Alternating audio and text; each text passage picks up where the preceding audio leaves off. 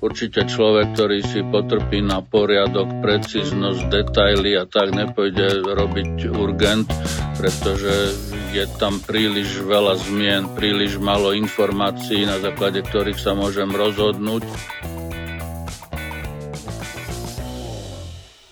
Počúvate Profesia v praxi.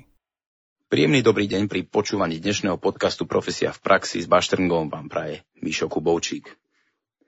Dnes máme veľkú čest privítať v našom štúdiu vzácného hostia, veľkého profesionála a taktiež človeka s veľkým dobráckým srdcom, o ktorom tvrdím, že má viacej funkcií ako japonská kalkulačka.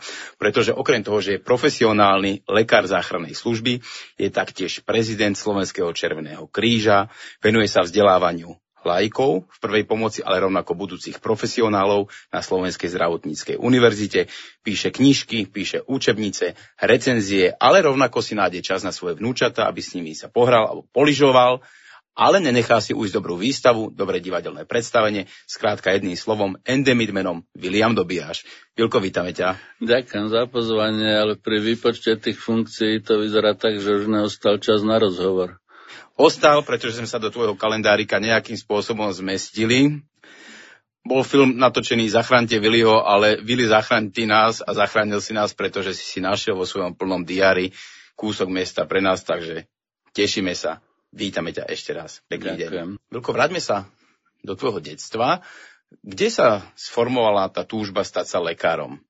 Mal si už v detstve také nejaké tendencie pomáhať raneným zvieratkám alebo presúvať e, dážďovky e, zo suchého asfaltu? Nemal si nič také? Pretože veľa ľudí predpokladá, alebo je, je to naozaj tak, že tí, čo sú zdravotníci, ošetrovateľi alebo venujú sa ľudskému zdraviu a záchrane života a pomoci trpiacim, už v detstve prejavovali nejaké také cítenie. Do... Ale nemusí to byť samozrejme zákonitosť. Mám kamaráta, ktorý je špičkový lekár s veľkým srdcom, dobráčisko od kosti a začínal ako pouličný bytkár v Petržalke. Ako to bolo u teba? Fakt je, že pre medicínu som sa rozhodol dva týždne pred podaním e, prihlášky na vysokú školu. A čo si chcel robiť iné? Mal si nejaký iný sen? Také detské sny. Chcel som byť novinárom, lebo na strednej škole ma chválili za písanie slohových prác to mi rodičia vyhovorili, pretože za predchádzajúceho režimu, akože neblázni novinár musí písať na objednávku to, čo mu komunistická strana nadiktuje, tak som zistil, že novinárom nie. Potom som chcel byť pilotom, ale zase mi rodičia vysvetlili, že na to, aby si bol pilotom, tak môžeš ísť jedine do armády najprv byť vojenským pilotom, budeš zabíjať ľudí a potom možno pred dôchodkom budeš môcť prejsť na civilné lietadla a tak, tak som zistil, že nechcem byť pilotom. A takže keď som si spravil zoznam, že čo by som chcel a nemôžem a čo by chceli rodičia a nechcem, tak mi ostali dve vysoké školy Takže na prvé miesto v prihláške som napísal lekárskú fakultu a na druhé miesto teologickú fakultu.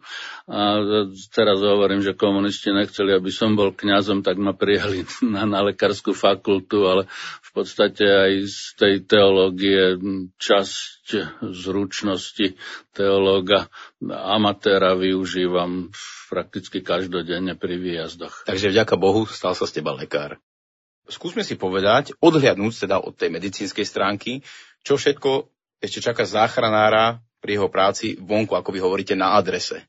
Sociálne vzťahy, prostredie rôzne, e, reakcie toho okolia, tej rodiny, ku ktorej prídete, agresivita, zúfalstvo, čo všetko okrem teda medicínskej stránky Je čaká to absolútne odlišná robota aj po tej medicínskej stránke, pretože keď som na adrese, či je to v rodinnom dome, v bytovke, na ulici, v kancelárii, v nejakom výrobnom podniku, tak som tam v týme s dvomi zdravotníckými záchranármi, ale som na to sám, nemám k dispozícii konziliárov, s ktorými by som sa poradil tak ako v nemocnici, nemám k dispozícii videa, ultrazvuky, CT, magnetická rezonancie, nemám k dispozícii laboratórium, čiže v podstate tú diagnozu musím spraviť na základe rozhovoru s pacientom a na základe fyzikálneho vyšetrenia, teda to, čo vidím, počujem a čo môžem cítiť rukami, prstami. Mnohé diagnózy môžem predpokladať len na základe nejakže mechanizmu úrazu,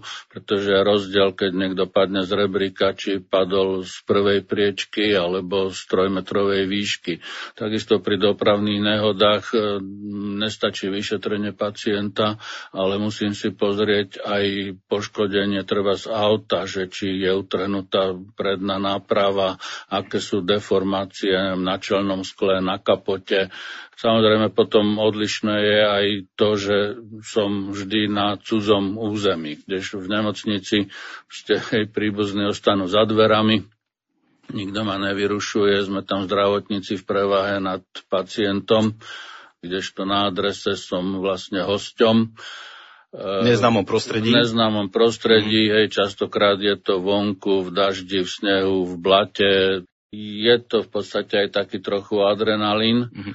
Chcem sa opýtať, tým, že sa tie podmienky stále menia a každým výjazdom sú iné, dokonca aj to, e, tá atmosféra, ktorú vytvára to okolie, či už tá ulica, ktorá do toho kibicuje, alebo nešťastný, vystrašený príbuzný, to všetko vytvára napätie. Sú isté predpoklady u záchranára alebo lekára záchrannej služby na to, aby mohol toto robiť, lebo sú ľudia, ktorí si vyžadujú svoj režim, svoj poriadok, všetky veci na mieste. Toto na tej ulici nefunguje. Je to podmienka pre záchranára, aby bol schopný to celé spracovávať? Nehovorí sa o tom, ale myslím si, že túto prácu si vyberajú ľudia na základe nejakých povahových vlastností, že možno to ani nevedia definovať, ale určite človek, ktorý si potrpí na poriadok, precíznosť, detaily a tak nepôjde robiť urgent, pretože je tam príliš veľa zmien, príliš malo informácií, na základe ktorých sa môžem rozhodnúť rozhodnúť a keď už mám treba dostatok informácií, tak už je neskoro na akékoľvek rozhodovanie. Čiže e, tak, ako sa hovorí, že ľudia, ktorí majú zmysel pre nejakú vnútornú disciplínu, poriadok a tak, tak si hľadajú zamestnanie v profesiách vojenských, policajných, kde je nejaká hierarchia, disciplína, plnenie rozkazov. Sú ľudia, ktorí sú bohemským spôsobom života e, nejak uchopení, tak tí si vyberajú umelecké profesie. Takže na, na ten urgent a hlavne prednemocničný e, to, čo ja vidím ako v podstate výhodu a čo ma na tom teší a zaujíma, tak pre niekoho iného s, rovnakým vzdelaním môže byť absolútna hrôza. Musíš byť asi aj dobrý psychológ, pretože veľakrát na tých adresách musíš do istej miery deskalovať to napätie, ktoré tam vzniká, musíš vedieť, čo tomu človeku povedať, aby si v ňom nezadusil nádej, aby si nevyvolal ešte väčšiu paniku. Častokrát sú to vlastne výjazdy, ku ktorým chodíte, že sú spôsobené len e, nejakou tiesňou toho človeka, samotou. Aké máš s týmto skúsenosti? Funguje dobrý psychologický vplyv na pacienta k celkovému výsledku? No, určite, ja by som povedal, že to je asi najdôležitejšie, len ako keď som ja študoval, tak takéto predmety sme na škole vôbec nemali. Čiže život ťa naučil? Život ma naučil a mám pocit, že dnes, aj keď sa to učí, tak e, študenti to berú ako nejak takú nutnú príťaž, že ne, nevidia potrebu toho predmetu ako psychológie, etiky pre svoju lekárskú prax, takže mám pocit, že to dosť podceňujú, ale je to nesmierne dôležité, pretože pokiaľ ten pacient nemá poriadok v hlave, tak ja sa môžem rozkrájať a nejakým spôsobom mu nepomôžem. A dôležité je aj to, že dokázať vysvetliť tomu chorému človeku, ktorý nás zavolal, Jednak to, aby si nemyslel, že on je jediný na svete, ktorý má takéto ťažkosti, že takých mám v každej službe niekoľko. Ďalej je dôležité mu nejak vysvetliť tak, aby to pochopil, aby sa neurazil, že keď už má nejaké ochorenie, ktoré väčšina ochorení sú nevyliečiteľné. Ľudia si myslia, že nevyliečiteľná je len rakovina, ale ani cukrovka, vysoký tlak, e, ischemická choroba srdca sú nevyliečiteľné. Dá sa to liečiť, dá sa spomaliť e, progresia toho ochorenia, ale nezbaví sa toho. Čiže vysvetliť tomu človeku, že keď už raz nesprávnym spôsobom života dostal to civilizačné ochorenie, tak už nikdy nebude úplne bez ťažkosti. Čiže aby sa zmieril s tým, že nejaké tie obmedzenia, či už dietné v spôsobe života, správania a tak ďalej ho budú sprevádzať a že tam mu zdravotníctvo nepomôže. Keď je niekto, ja neviem, rozčulený, alebo má bolesti a zvýši mu to tlak a je nervózny z toho, že má zvýšený tlak, tak ja dokážem mu pomôcť od bolesti, aby ten tlak klesol, dokážem dať e, proti vysokému tlaku nejaké lieky, keď je to spôsobené ochorením vysoký tlak, dokážem mu dať niečo na ukludnenie, keď psychicky nejaký stres je príčinou zvýšenia tlaku, ale tie lieky, čo mu dám, budú účinkovať hodinu, dve, tri a potom sa to zase vráti platí. Čiže kým si tu ten človek nezrovná sám so sebou v hlave, tak e, zdravotníctvo mu nepomôže. Len ľudia stále by chceli, alebo teda väčšina tých našich pacientov vo výjazdoch by chcela, aby som ja nejako pomohol, aby som na zbavil jeho problémov a nie je ochotný pochopiť, že to sa jednoducho nedá. Je práve životospráva a zodpovedný prístup k svojmu zdraviu alebo k životu častým zdrojom týchto stavov, ku ktorým vyražate? Dobre, berme, že môže sa stať niečo, čo neovplyvníš. Ideš okolo paneláku, padne ti na hlavu kvetináč, alebo niekde sa strieľa a chytíš to okolo, okolo idúci. Dobre, tomu, tomu nemáš ako zabraniť. Ale alkohol, fajčenie, vysoké tlaky, cukrovky. Uh, no. Aké percento tvoria veci, ku ktorým by ste v podstate za ideálnych podmienok, teda buďme neviem, chcem povedať optimisti, ale či to už nie sme dokonca utopisti, že by ste k tým nemuseli vyrážať, keby sa ľudia správali k sebe samotným zodpovedne a ľudsky, k sebe samotným. Dve tretiny výjazdov sú také, čo si ľudia spôsobia ochorenie v podstate akože dlhodobým nesprávnym spôsobom života.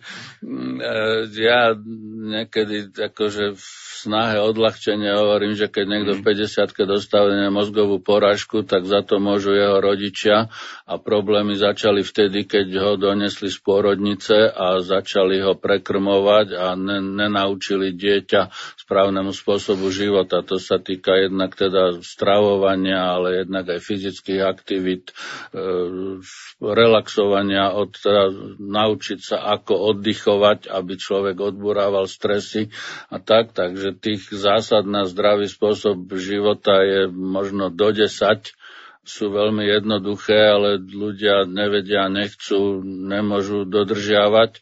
Takže preto napríklad u nás tieto civilizačné ochorenia, ako infarkty, poražky, vysoký tlak, cukrovka a tak ďalej, nastupuje u ľudí zhruba o 10 až 15 rokov skôr ako v iných vyspelých krajinách. Mm. Ľudia u nás e, sú chorí o dosť podstatnú časť života skôr ako v iných krajinách. A to nie je dané e, ovzduším a kvalitou pitnej vody a tak, ale len v podstate lahostajnosťou k vlastnému zdraviu. Na to, že ľudia dlabú na svoj životný štýl a svoje zdravie, to si si ako tak možno za tie roky na zachránke zvykol. Je však stále niečo, pričom ti ostáva rozum stať. Ja uvediem príklad e, jeden z tvojich teda kolegov, nebudeme menovať, mi hovoril, že bol na výjazde, kde dieťa niekoľko dní hnáčkovalo, zvracalo a bolo značne dehydratované, čo vieme všetci, že už je len kúsok od nejakého prúseru, možno až fatálneho. Bola to veľmi dobre sociálne orientovaná rodina. Tam sme sa nebavili o tom, že by boli nejakí chudobní alebo čokoľvek. A keď sa potom pýtal dotyčných rodičov, prečo už niekoľko dní skôr s ním nešli do nemocnice, odpoveď bola zaražajúca s tým, že oni nechceli, aby im to decko v aute pošpinilo poťahy. Ľudia nevolajú záchranku, pretože spravili niečo dobre. Tak ako sa pri dopravných nehodách hovorí, že len zhruba 5% dopravných nehôd je spôsobených poruchou techniky a 95% je ľudská chyba, tak toto to, to je aj v rámci výjazdov záchrannej služby. Sú zdrojom volaní záchrannej služby aj stavy samoty? Že nie je za tým úmysel zneužiť záchranku alebo e, riešiť tam nejaké svoje diagnózy, ale že zavolajú napríklad ľudia, ktorí sú osamelí. Je to bežné, pretože ten pocit samoty je v podstate stres. Áno, ten človek sa necíti v pohode a keď k tomu má nejaké telesné ochorenie, aj keď je povedzme stabilizované, užíva lieky na vysoký tlak alebo na cukrovku, dodržiava dietu, ale keď mu príde smutno, že neviem, neprišli vnúčata alebo prišli, ale zdržali sa krátko a odišli, tak to rozhadže psychiku toho človeka, ale ľudia to necítia na tej psychike, to si neuvedomia, ale ja neviem, rozbuší sa im srdce, alebo sa im zvýši tlak, alebo ich začne bolieť žalúdok, alebo niekto má zácpu, niekto hnačku, proste každý človek má nejaký orgán v tele, ktorý začne reagovať pri nejakej stresovej situácii e, skôr ako iné. Ty si mi spomínal, že holandský Červený kríž mal vynikajúci projekt, ako udržať týchto ľudí, ktorí žijú o samote v dobrej kondícii psychickej.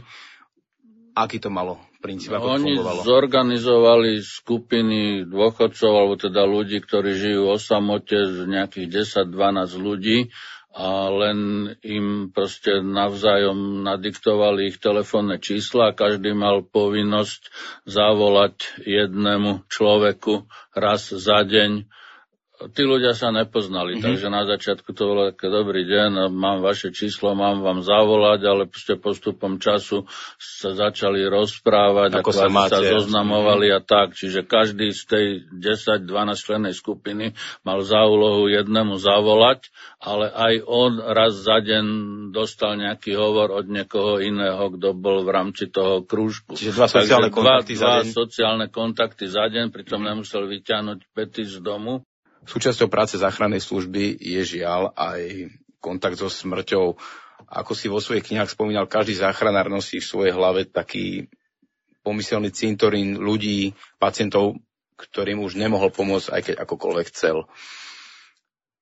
Po toľkých rokoch na záchranke, Vilko, vynárajú sa ti niektoré situácie, niektoré prípady stále dookola. Je niečo také, čo ti veľmi silno utkvelo v pamäti?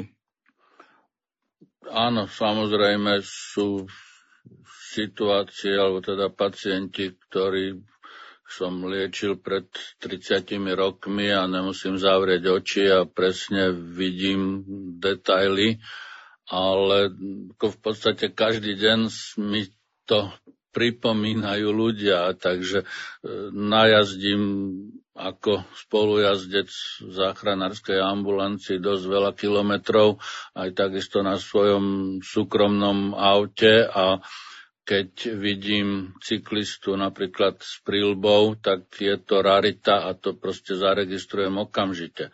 E, takisto dve tretiny detí, napriek tomu, že je to povinné, nenosia prílby. Pritom tá prílba môže zachrániť trvalé následky alebo úmrtie. To si ľudia neuvedomujú, že 20 e, alebo 30 eur za cyklistickú prílbu je rozdiel medzi e, zdravým životom alebo ležať v plienkach na posteli 24 hodín denne a nespoznávať príbuzných. E, vydávam ľudí, ktorí behajú alebo teda robia nejaký šport a žujú pritom žuvačku. Zažil som, že vdychnutie žuvačky vyvolá reflexné zastavenie srdca, ktoré sa nedá zresuscitovať. Hej. Vydávam deti vo vode, v bazéne, na nejakej vodnej ploche a mamička s mobilom v ruke, alebo otecko, to je jedno, príbuzný, e, s mobilom v ruke píšu SMS-ku a majú pocit, že majú to dieťa vo vode pod dohľadom, ale e, dieťa do, do 10-12 rokov sa dokáže bez jediného člapnutia, bez jediného zvuku, výkriku za 5-10 sekúnd ponoriť pod vodu tak, že už nie je a najbližšiu hodinu ho nenajdu, čiže je utopené. Takže mm, si ľudia neuvedomujú, ako málo, aký krátky alebo na pohľad bezvýznamný rozdiel je medzi zdravým životom a buď trvalými následkami alebo smrťou. To môže byť fakt 10 sekundová sms to môže byť neviem, prilba mm. za 20 eur, to môžu byť pásy nepriputané, ktoré mám v aute. To môže Odchýlený balkón. Otvorené hej, okná, dvere pri malých deťoch a podobne. Bilko, ty si vlastne teraz definoval svoju profesionálnu deformáciu na základe toho všetkého hrozného, čo si v živote videl. Toto všetko ovplyvňuje je vnímanie sveta. Sú situácie, ktorým sa vyhýbaš, na ktoré si extrémne dávaš pozor. Aj v rámci rodiny, napríklad bezpečnosťou svoje deti alebo vnúčata. No, formovalo tvoj vzťah a postoj k okoliu, k životu? Určite to? áno. Ako moja profesionálna deformácia ovplyvňovala moju manželku, moje deti a ovplyvňuje moje vnúčata, takže už tretia generácia, takže manželka dojčila posediačky, pretože som zažil, že po ležiačky žena zaspala a prsníkom udusila vlastné dieťa. Čiže ovplyvňuje ma to každodenne. Áno, detské sedačky sme mali v aute, neviem, ale určite niekoľko rokov, možno 10 rokov predtým, ako sa stali povinné. E, lyžujeme zásadne v prílbách a s chráničmi chrbta, takže v priputávame sa v aute všetci aj na zadných sedadlách. Ako, ani si to neuvedomujem, ale vlastne keď si sa opýtal, tak zistujem, že využívame všetky možnosti, ktoré e, poskytuje technické mm. výmoženosti, ktoré bránia vzniku úrazov, úmrtí a podobne. Čiže... Toto je veľmi tá vzácná a zaujímavá syntéza toho všetkého, že napriek tomu vieš, čo ten svet ponúka, aké hrozby, tak vnímaš aj ponuku toho príjemného a robíš všetko preto, aby si sa e, nezaveral doma aj s tými vnúčatami a ostal blokovaný zo strachu no. pred svetom, ale aby si ten svet ukázal, dal ho ochutnať, ale v plnej kráse a teda bezpečnosti, aby sa aj nič nestalo. Veľko, prepač, ty si spomínal e, tú to zadusenie žuvačkou. Ja viem od teba, keďže robíme spolu už pár rokov rôzne aktivity, že vlastne to sa viaže k príbehu kedy si robil svoju najdlhšiu KPR, teda, teda kardiopulmonálnu masáž e, srdca alebo resuscitáciu. Koľko to bolo? Bolo to 4 hodiny, ale teda striedali sme sa dvaja. Bola to ako veľmi pekná 18-ročná devčina, ktorá ste vdýchla pri behaní e, žuvačku a tá žuvačka aj neobchala dýchacie cesty, ale narazila na takú reflexnú zónu v mieste, kde sa priedušnica rozdvojuje na priedušky a tam podstate tam len udrela pri vdýchnutí a viedlo to k reflexnému zastaveniu srdca. Preto napríklad v boxe, čo teda nie je nejaký nežný šport, sú údery na plexus solaris, teda na miesto, kde je uhol rebier. E, údery sú zakázané, pretože tiež to môže ten úder e, reflexne vyvolať zastavenie srdca krvného obehu. Takže e, tá resuscitácia 4 hodiny, to bolo samozrejme číre zúfalstvo, pretože na ukončenie resuscitácie sú presné medicínske kritéria a v podstate niektoré resuscitácie sa dajú ukončiť hneď, ako tak, aby to bolo medicínsky a aj legálne, alebo teda forenzne odôvodnené. Niektoré resuscitácie sa môžu ukončiť po pol hodine a zhruba také najdlhšie resuscitácie sú asi hodinu pri len dvoch stavoch, ktoré sú veľmi špecifické. To znamená, že 4 hodiny bolo fakt len číre zúfalstvo, ale nejako mám to dodnes v hlave a teda ani tak nie tú štvorodinovú resuscitáciu ako tú vdýchnutú žuvačku. Stretnú sa s takýmito prípadmi, vidieť takéto veľmi smutné, nešťastné ľudské osudy, je to určite záberak na psychiku. Akým spôsobom, Bilko, ty relaxuješ? Ako sa vieš tohoto zbaviť? Ako sa dobíjaš? Dobíjaš?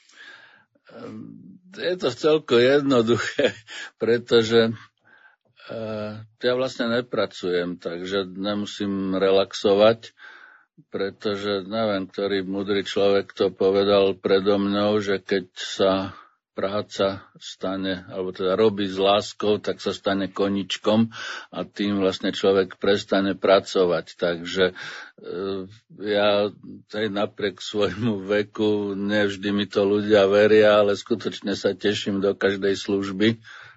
Nikdy nevstávam s tým, že sa mi nechce.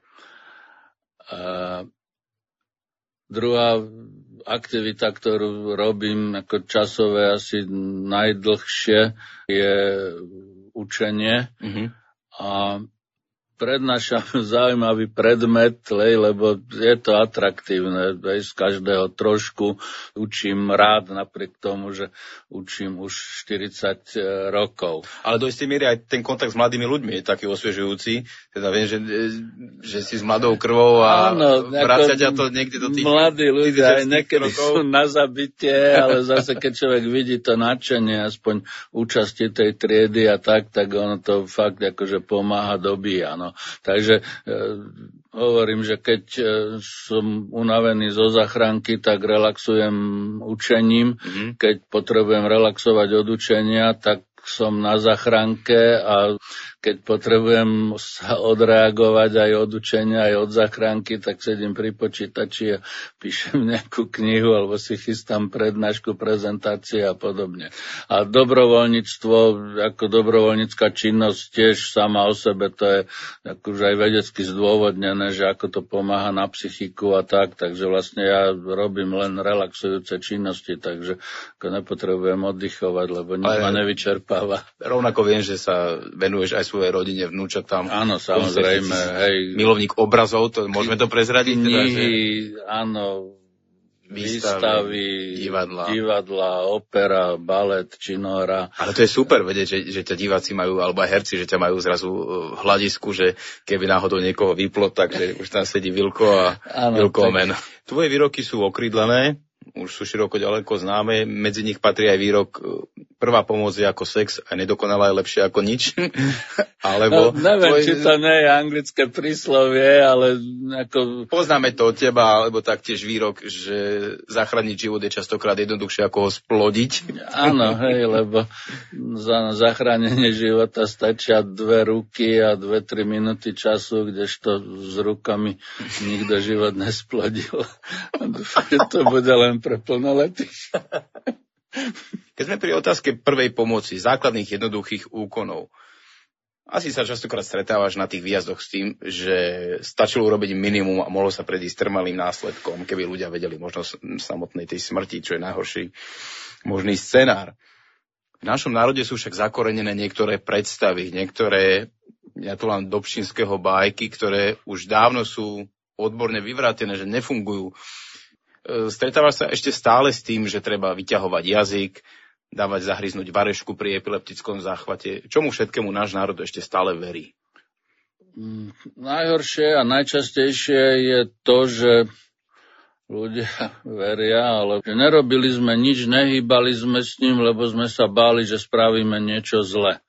Takže mm, v podstate pri dvoch tretinách náhlych stavov, či už sú to úrazy, nehody, alebo je to zhoršenie nejakého chronického neurazového ochorenia, tak v dvoch tretinách je tam nejaký svedok, väčšinou rodiny, príslušný kolega na pracovisku, ale v dvoch tretinách prípadov tí ľudia nespravia vôbec nič. Len v jednej tretine je to ako tak nejaká snaha ktorá nemusí byť vždy efektívna, ale nepočítam tam vyslovené nezmysly. Čiže tá tretina je tak viac menej e, prvá pomoc. No ľudia sa boja, že aby som nespravil zle.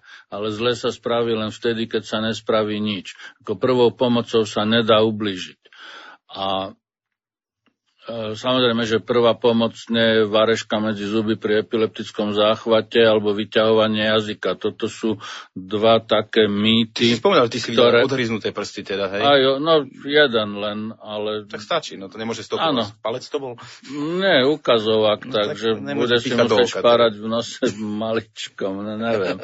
ale ako vyťahovanie jazyka a niečo medzi zuby pri epileptickom záchvate nikdy nebolo súčasťou prvej pomoci. To tam sa snažia prepašovať ako lajci, mm-hmm. ale fakt je, že aj v niektorých učebniciach oficiálnych sa píše, že pri epileptickom záchvate teda niečo medzi zuby, ale to píšu ľudia, ktorí asi v živote nevideli epileptický záchvat, lebo ten má svoje zákonitosti. No takže toto nerátam ako že prvú pomoc, takže mm, ako niekedy záklon hlavy, niekedy otočenie do stabilizovanej polohy, e, relatívne ča- častejšie sa stretávame, častejšie ako s inou prvou pomocou pri zastavovaní krvácania, že teda buď na to capnú nejaký veľký úterák, aby to povysávalo čo najviac z krvi, alebo prípadne použijú nejaký remeň ako škrtidlo a tak. Takže občas áno, ale v zásade je to vždy tak, že keď je nejaká prvá pomoc poskytnutá pred našim príchodom, tak je to príjemné prekvapenie, ale najčastejšie sa nerobí nič. Súčasťou tej záchrannej reťaze, ako sa to teda po vašom nazýva, je aj volanie záchrannej služby na tiesňovú linku 155 alebo v niektorých prípadoch na tú 112. Majú ľudia aj o tomto svoje predstavy, k čomu všetkému môžu volať záchranku, pretože viem od e, napríklad Ferka Majerského záchranára, že dva také deluxe e, prípady. Jeden bolo, že si pani volala záchranku v Ružinove 300 metrov od nemocnice od urgentu na e, hnisavé mandle a druhé bolo výborné nahlásenie teda masívneho krvácania, keď prišli na adresu, tak to bol zastrihnutý nechet. Vyzerá to ako taký milý folklór, čím však ľudia ohrozujú tento systém, keď vyblokujú sanitku. Čo sa, čo sa deje potom? Aká šialená pyramída? Aké domino sa zrazu môže začať rúcať? No, ja mám taký pocit, že väčšina ľudí má pocit, že keď zavolajú na tú tesňovú linku, tak stačí, aby povedali, potrebujem okamžite doktora. Stalo sa niečo, aj, či to je 3 dny starý kliešť, alebo neviem, zastrihnutý nechet, to je v celku jedno zásadne sa dožadujú lekára a možno by sme mohli povedať potom aj o kompetenciách zdravotníckých záchranárov, ale neuvedomujú si, že týmito neodôvodnenými volaniami, pretože záchranná služba je pri ohrození života. A to každý, kto absol, každý like, nezdravotník, ktorý absolvuje základný 8-hodinový kurz prvej pomoci, tak sa naučí rozpoznávať, čo je stav ohrozenia života, že to nie sú tri dni trvajúce bolesti chrbta, že to nie sú bolesti hlavy, ktoré niekto máva, neviem, dvakrát týždenne. Ale problém je v tom, že keď si zavolajú záchranku, tak tá záchranka je na hodinu, hodinu a pol vyblokovaná podľa toho, ako je to ďaleko a ako dlho sa zdržia na tej adrese, pretože aj tie kvázi zbytočnosti treba e, vyšetriť, vysvetliť a prípadne zaliečiť keď už sme tam. Takže tá záchranka je hodinu vyblokovaná. Teraz po desiatich minútach vznikne nejaká skutočne akutná situácia v susednej ulici, infarkt, mozgová príroda, ja neviem, pád zo schodov, bezvedomie, čokoľvek, takže ide druhá najbližšia záchranka, lenže tá druhá najbližšia je o 20 kilometrov ďaleko. Tá sieť záchrannej služby u nás je luxusne bohatá, mm-hmm ale aj tak tá najbližšia posádka je 20 kilometrov. To znamená, že to je minimálne o 15 minút predlžený dojazd. Ak je vôbec voľná. No, tak vždycky je nejaká najbližšia. Áno, že niekedy je to prvá najbližšia, niekedy druhá najbližšia a niekedy to môže byť 50 kilometrov. No ale vychádzajme len z tých 20 kilometrov. Príde o 15 minút neskôr. Lenže keď je to uh, resuscitácia, treba zastavenie obehu alebo mozgová príhoda, tak tých 15 minút je zase rozdiel medzi životom a smrťou alebo medzi zdravým životom a trvalými následkami. To znamená, že ten človek e, tým, že najbližšia posádka je obsadená nejakou zbytočnosťou, tak niekto druhý utrp, môže utrpieť újmu. Ale na druhý krát, na druhý deň e, bude zase posadka vyblokovaná nejakou hlúposťou a ten človek, čo ju včera zneužil kvôli somarine, dostane nejaký závažný stav a zase dostane sa do situácie, že buď umrel, alebo bude mať trvalé následky. Čiže tým, že to on zneužil a vyblokoval posádku záchrannej služby na tú hodinu, hodinu a pol, tak riskuje, že sa mu to v budúcnosti vráti. Hej. To môže byť na druhý deň, to môže byť o týždeň, o mesiac, o 10 rokov, alebo sa to bude týkať niekoho jeho príbuzného. Čiže... Ako sa hovorí karma zdarma, mne to hovoril tak. tvoj kolega, že išli k nejakému vážnemu prípadu, tiež to bolo nejaké zastavenie obehu a chlapík na luxusnom aute blokoval sanitku, teda že on neuhnel, nemá čo komu uhýbať, tak potom ho nejak obklúčkovali, dohúkali na miesto a on tam o chvíľku prišiel a to bola jeho mama, no tak že sa teda prepadol od hamby. Čiže no, áno. si, no niekedy asi. Ty, keďže sa v rámci urgentnej medicíny pohybuješ v medzinárodných kruhoch, mohli by sme možno povedať, ako sme my na tom, lebo vzhľadáme k vyspelým štátom, k Švajčiarom, Američanom, Japoncom, kde tieto systémy fungujú, ale zoberme si to globálne celosvetovo. Ako sme my na tom? Môžeme byť vôbec spokojní, že dojde sanitka, alebo máme mať väčšie nároky? Ako to je u nás? Platí tá zásada, že doma nie je nikto prorokom, takže samozrejme naše zdravotníctvo nemá nejaké príliš dobré renome medzi ľuďmi, ale treba povedať, že tá záchranná služba je jedna z tých lepšie fungujúcich súčastí nášho zdravotníctva. Takže napríklad v rámci Európy, nie Európskej únie, ale celej Európy je priemerný dojazdový čas záchrannej služby 50 minút. Na Slovensku je to 10,5 minúty, takže keď si ľudia stiažujú, že príde záchranka za 10 minút, tak je to v rámci Európy vysoký nadštandard a myslím si, že v rámci sveta, keby sme tam zahrnuli ešte aj e, Áziu, Afriku a tak, tak tých 50 minút by bolo možno niekoľkonásobne dlhší dojazdový čas, takže v tomto tých 10 minút je luxus. Ďalší luxus, ktorý ľudia majú k dispozícii v rámci záchrannej služby a neuvedomujú si, je to, že je e, vyše 300 posádok záchrannej služby na Slovensku non-stop 24 hodín denne k dispozícii. Ďalšia vec, e, vybavenie e, vozidiel, ambulancia záchrannej služby je podľa európskej normy a v podstate tá európska norma je dodržiavaná viac menej vo všetkých vyspelých krajinách. To znamená, to, čo máme my v našich záchranárskych e, ambulanciách, je rovnaké vybavenie, ako je v Tokiu, v Paríži, vo Washingtone, v Cúrichu, vo Viedni, kdekoľvek na svete. Dobre, Vilko, rovnako vybavená sanitka vo Viedni, v Paríži, v Tokiu. Ale dostanem takú istú starostlivosť ako v Tokiu alebo v Paríži? od zachraňujúcej skupiny, od záchranárov?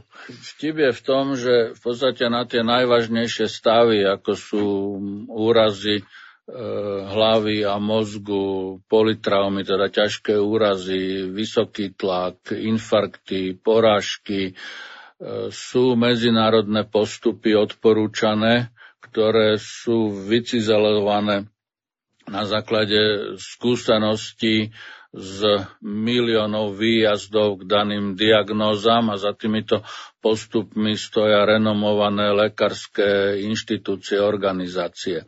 A v rámci záchrannej služby, alebo teda všeobecne urgentnej zdravotnej starostlivosti sa asi najviac držíme týchto medzinárodne uznaných postupov. Výhoda pre všetkých ľudí na Slovensku je v tom, že Mm, neliečíme ako ad hoc podľa svojho, ja mám skúsenosti s tromi pacientami a podobne, ale na základe tých medzinárodných postupov. To znamená, človek u nás v najodlahlejšej časti Slovenska e, dostane pri danej diagnoze rovnakú starostlivosť ako môžem povedať prezident Spojených štátov alebo neviem, japonský cisár alebo proste kdekoľvek na svete. A to tiež nie je celkom bežné vo všetkých medicínskych špecializáciách. v rámci času tých dojazdov na adresu určité percento ovplyvňuje aj presné zadanie adresy alebo miesta toho nešťastia alebo tej udalosti. Ano. Žijeme v dobe, kedy je GPS úplne samozrejmosťou, ale je možné, že v rámci toho stresu alebo strachu alebo tej úzkosti, ktorú má v sebe volajúci alebo neuvedomenia si vážnosti tej situácie, nadiktuje úplný blúd alebo nekompletnú informáciu aké sú také chuťovky, ktoré ste dostali tak, v rámci zadania adresy? Stáva sa to, že... Pretože pre, pre mňa, pre, pre mňa, pre, pre mňa veľko prepač, bol top. Uh, však to je tu, jak má Milan chatu. A zložil. Áno, ľudia nemajú predstavu ani o operačnom stredisku, ako to tam funguje. Keď zavolá niekto na tesňovú linku, tak e, jednak teda to číslo väčšinou je vidieť na, na displeji, ale je dobré ho aj povedať, aby to bolo nahraté, aby to ten operátor mohol zaznamenať, pretože niekedy tam môžu byť rôzne preskoky, technické problémy. Ďalej, e, nahlásiť treba e, samozrejme meno, adresu, hlavné príznaky, ale ako náhle operátor začne klásť nejaké ďalšie otázky, tak ľudia sú nervózni. Čo sa toľko vypitujete, pošlite okamžite doktora a podobne. Len neuvedomujú si, že treba Štefaniková ulica je skoro v každej dedine, v každom meste, čiže nestačí povedať Štefaniková ulica, musia povedať aj mesto. Ďalej e, mali by brať do úvahy to, že e, kým operátor zistuje adresu a príznaky, tak susedný operátor, ktorý e, ste riadi posádky, to vidí na svojom počítači to, čo už ten prijímajúci zaznamenal, to znamená, že vysiela posádku a tá posádka je na ceste ešte kým ten prvý operátor zistuje. Čiže keď sa pýta nejaké podrobnosti, to nie je zdržiavanie od výjazdu, alebo tá posádka už je na ceste a máme proste zariadenia, kde nám formou SMS správy príde doplnenie treba situácie, adresy, e, stavu pacienta a podobne, aj keď sme už treba 5 minút 5, 5 minút na ceste. No.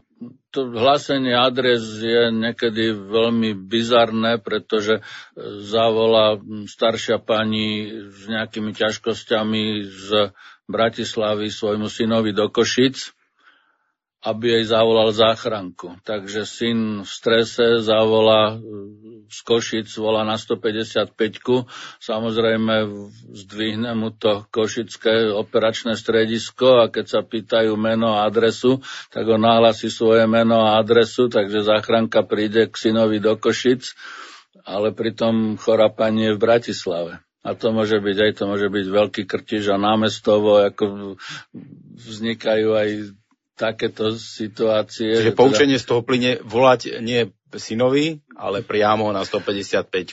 Tak asi, ale ako dôležité je aj to povedať treba, že ako v niektorých domoch meno na zvončeku buď nie je vôbec žiadne, alebo je iné ako, na, ako je meno pacienta a ako cez deň není problém, keď to nenájdeme, tak zazvoniť hoci koho, prosím vás pekne pustite ho, niekto na štvrtom poschodí mm-hmm. potrebuje pomoc, aj keď to teda zistíme, že to nebolo štvrté poschodie, takže nelen meno a poschodie, ale zase o druhej, o tretej v noci zvoniť e, v baraku, kde je 20 zvončekov len preto, že ten človek povie zlé meno, alebo teda také, ktoré nie je na zvončeku, ako túto odvahu nemáme. A samozrejme potom musíme volať na operačné stredisko, že prezvonte tých, čo volali, nech nám otvoria dvere a tak, takže naťahuje sa čas, čiže ľudia si myslia, že keď bude veľmi stručný telefonický hovor, že ušetria čas, ale paradoxne len predlžia čas príchodu k pacientovi. Alebo také významné navigačné body, ako napríklad, že máme zažnuté, alebo... Áno, alebo neviem, pri kostole, a keď prídeme do toho mestečka, tak zistíme, že sú tam tri kostoly. Máme zelený zelenú plot. bránu, áno, pretože v dedine je 200 brán a polovica je hnedá a polovica zelená. Ako sú fakt rôzne. No a potom úplne štandardne sú také, že mm, ľudia ani nevedia, kde sa nachádzajú tak nahlasia niečo, že sme, ja neviem, medzi Tatranskou Lomnicou a Veľkou Fatrou. Napriek tomu, že sú aplikácie ako pre telefon 155.sk sa dá stiahnuť a to je aplikácia, ktorá e, pri volaní na tiesňovú linku ukáže súradnice GPS, čiže ten operátor hneď presne vie, kde sa ten človek nachádza, pretože e, mnoho z nás, ja sám, keď idem treba z podialnici, tak mm, tiež som si nevždy istý, že či som už prešiel odbočku na Blatné, alebo ešte nie. Čiže tiež si uvedomujem, že niekedy by som nevedel presne povedať, že či som na 35. alebo 42. kilometri. Možno by sme mohli spomenúť, že aj v Bratislave, teda neviem, či v iných mestách, ale viem, že Bratislava má označené, očíslované stĺpy verejného osvetlenia, čiže ako náhle ste niekto turista v Bratislave, nepoznáte ulicu, tak na 155 nadiktujte číslo lampy, ktoré je blízko vás. Každá lampa má svoje číselko. Hej, operátor to... to vie presne na mape zistiť, kde sa ten človek nachádza, teda ten volajúci. Je to podcast Profesia v praxi a našimi hostiami sú vždy profesionáli. A taktiež každý host dostáva otázku, čo je podľa neho profesionálne, respektíve neprofesionálne. Nemusí to byť len v rámci tvojho oboru, ale celkovo, ako ty, Vilko, definuješ profesionála? Takže konkrétne v záchrannej službe opakovane chodíme k rovnakým diagnózam. Hej, infarkty, poražky, epileptické záchvaty, úrazy, zlomeniny a tak ďalej. Opakovane chodíme k tým istým pacientom, ktorí majú rovnaké ťažkosti 5 krát do mesiaca. A mňa najviac teší na mojej práci to, že by som mohol podľahnúť rutine, však tohto pacienta poznám, túto diagnozu poznám, ale viem, že je to veľmi zradné. A tým, že som profesionál, tak nemôžem nič opomenúť. To znamená, že aj človeka, ku ktorému chodím priebehu mesiaca niekoľkokrát, alebo diagnóza, ktorú mám v každej službe, vždy si dávam pozor, niekedy sa musím nútiť viac, niekedy menej, ale ste vždy podrobne odobrať anamnézu, popýtať sa, aké sú ťažkosti, čo tomu predchádzalo, ako to vzniklo.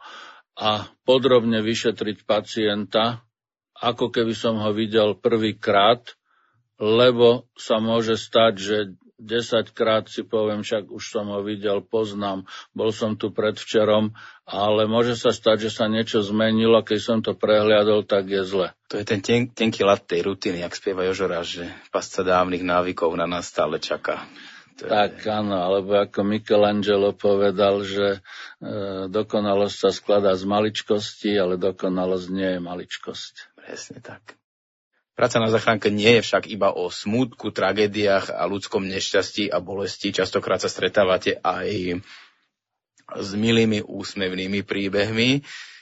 Zdrojom týchto veselostí nemusia byť samotní pacienti, ale častokrát aj zložky, ktoré vám pomáhajú pri zásahu, či už hasiči, policajný zbor alebo okolo idúci situácie neskutočne veľa. Spomínam si, na jedno sme spolupracovali s policiou, pretože bol tam agresívny feťak, ktorý podľa rodiny mal údajne pri sebe nôž a schoval sa do takého úzkeho priestoru medzi plot a e, nejakú stodolu. Bolo tak akorát na, na šírku chudého človeka. Tak e, sme požiadali policajtov s tým, že im hovorím, že je ozbrojený, že zoberte si vesty.